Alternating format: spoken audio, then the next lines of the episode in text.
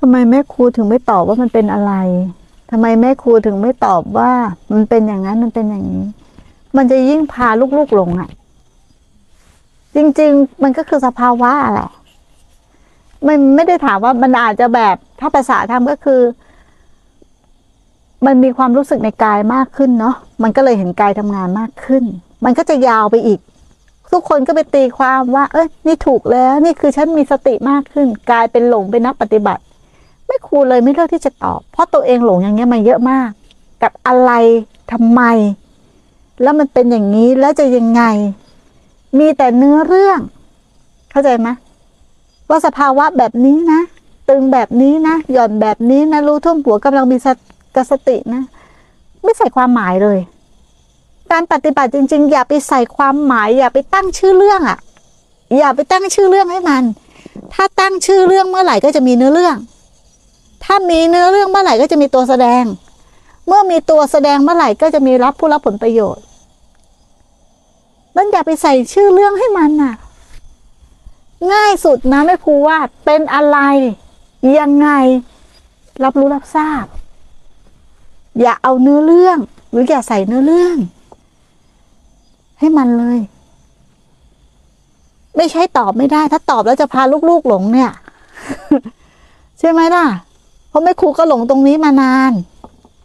บางคนถามแม่ครูว่าเออทำไมแม่ครูไม่ตอบ ไม่รู้จะว่าแม่ครูไม่รู้ก็ตามใจ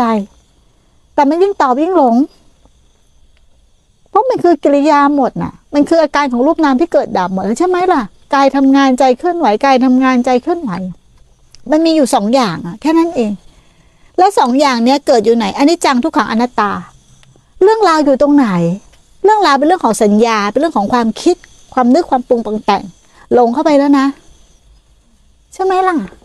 เราชอบต่อความยาวสาวความยืด อยากรู้อยากเห็นอยากเข้าใจ ยังไม่ต้องรีบอยากรู้ ยังไม่ต้องรีบอยากเห็น ยังไม่ต้องรีบอยากเข้าใจ เดี๋ยวความรู้ความเห็นความเข้าใจ มันมาให้เรารับประทานเอง มันมาเสิร์ฟถึงที่เองถ้าเหตุมันถึง แต่ให้รู้ว่ามันมีอาการแบบนี้อยู่แค่นั้นเอง แม่ครูจะตีลงปัจจุบัน ตีลงปัจจุบันหมดนะหลายคนหลายวันนี้คนก็โทรมาหาแม่ครูตบลงปัจจุบันหมดพอลงปัจจุบันปุ๊บจิตเขาตื่นจากความหลงได้ หลุดจากความหลงรู้หลุดจากอารมณ์ได้ขณะนั้นเขาเรียกว่าจิตตื่นขณะหนึ่งมันก็จะเห็นแล้วว่าที่ผ่านมาหลงหมด ตรงนี้จะเป็นประโยชน์กับเขามาก ถ้าเขาพอกพูนจิตตื่น จิตตื่น จิตตื่น เหมือนคนคนหนึ่งอะ ไม่เคยตื่นเลย หลับมาตลอด แล้วมีความสะดุ้งขึ้นมา เฮ้ย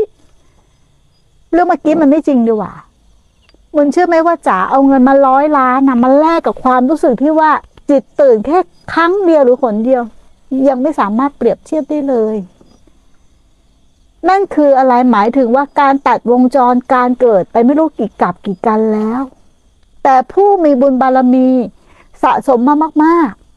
ๆ ถ้าหลุดออกมาแค่ขณะจิตเดียวแล้วเข้าสู่ภาวะจิตตื่น หรือหลุดพ้นจากความหลงหรือสังขารเนี่ย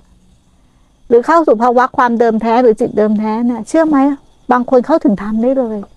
คือสิ้นตัวตนได้เลย มันอยู่ที่อินทรีย์ของเก่าของเขาด้วย